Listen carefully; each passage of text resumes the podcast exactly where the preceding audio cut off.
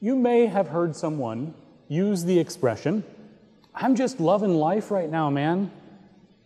It's crept up, not just for those who are happy in the moment, but as an almost religious expression of faith for many who fall into the spiritual but not religious camp.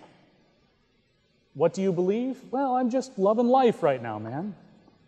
It's always just loving life, too. Do you notice this? That just creeps in there, too. With that knowing head bob and that you know, fake, humble smile as though no one has ever thought of this before.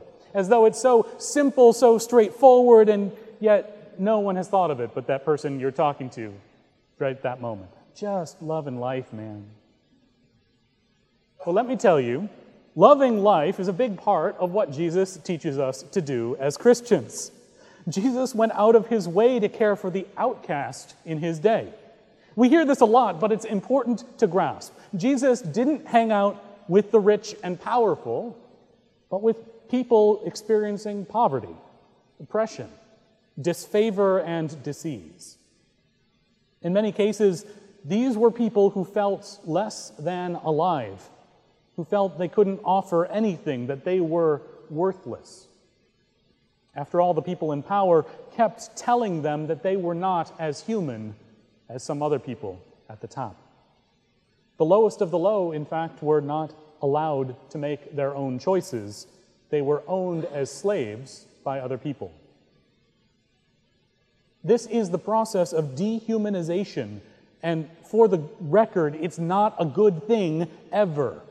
Dehumanizing takes away a person's sense of being human, of being a beloved child of God.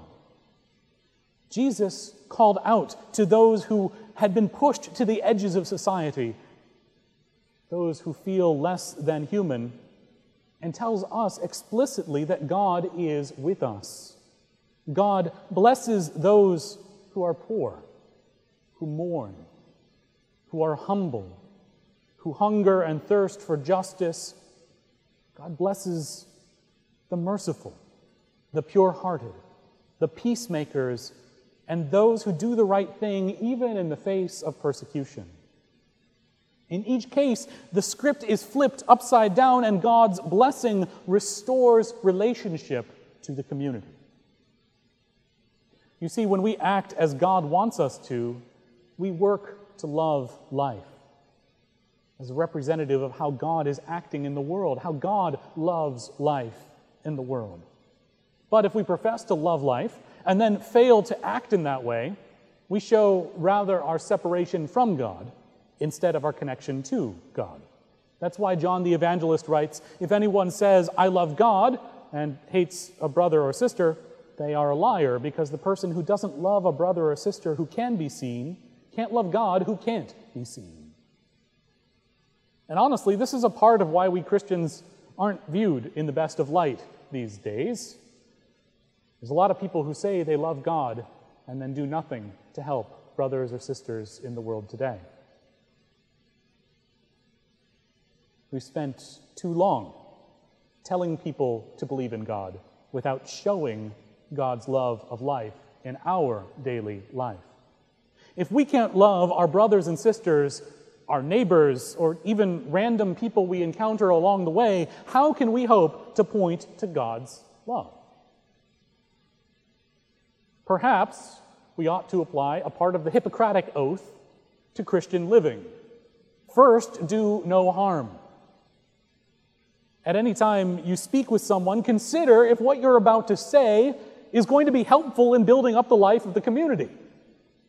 Are you showing Jesus' love for the stranger, for the outcast, the orphan? If not, maybe it's best to take a moment of silent prayer for God to help find the better way forward in service to the community of God's love, for God to help you find the better way forward. You see, part of our faith is a belief in God acting not just at this time and place, but in all that has already happened and all that will happen. Our community of faith isn't just those gathered in this room here today. Thank goodness that would be an awfully small community of faith. Our community of faith is linked through God across time and space. We are connected to everyone who has come before us and everyone who will follow after us. Whenever we come to the communion table, as we do today, we recognize the wider fellowship that is gathering at the table in the name of Jesus. It's not just us gathered there, but God, and through God, the rest of the church. We remember Jesus with God's children for generations to come, as well as our own ancestors in the faith. We reconnect with our brothers and sisters from all around the world, whether from the big steeple church downtown, or from the community gathering in Malawi, or the community huddled in a home in Hangzhou, in China. On All Saints Sunday, it sometimes feels like the veil at the table is particularly thin. And we can just make out our loved ones and also the complete strangers that we haven't met yet, gathered together at the table. Our loved ones make an impact on the world even if just in how we remember them, as though there was anything just about memories. Our sadness at their absence shows that. But as we honor their memory and pass stories of their lives down to friends and family, we help to fulfill the joy of their lives. Now, not every story we tell is going to be a positive story, for not every action we take on this earth is a positive one. But we learn from the stories, both good and bad. Helping to see how God has been active in the world, loving life and living love. It's worth thinking about what stories of your life you want to pass on to others, either as an example or as a warning not to do the same. Some of us, that balance is going to be skewed more one way or another. Just loving life is great, but Christians are called to live love as well. When I served as an intern at Covenant Community Church in Louisville, Kentucky, we often sang a song in worship that I think shows what this means. It was written at the church by Landon Whitsitt, who is currently serving as a Synod executive for the Synod of Mid America, just north of us in Missouri and Kansas, if your Presbyterian geography of the United States isn't quite up to where that is.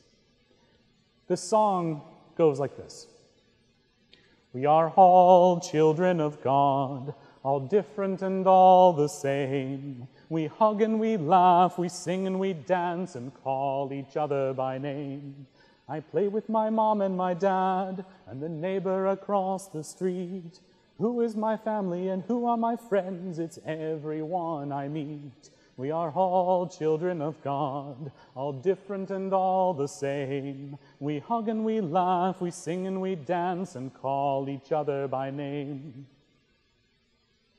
To live love, we must remember that we have not yet appeared as we will be as John the Evangelist puts it. That means that we should forgive mistakes, laughing together whenever possible. We hug and we laugh, forgiveness and laughter together.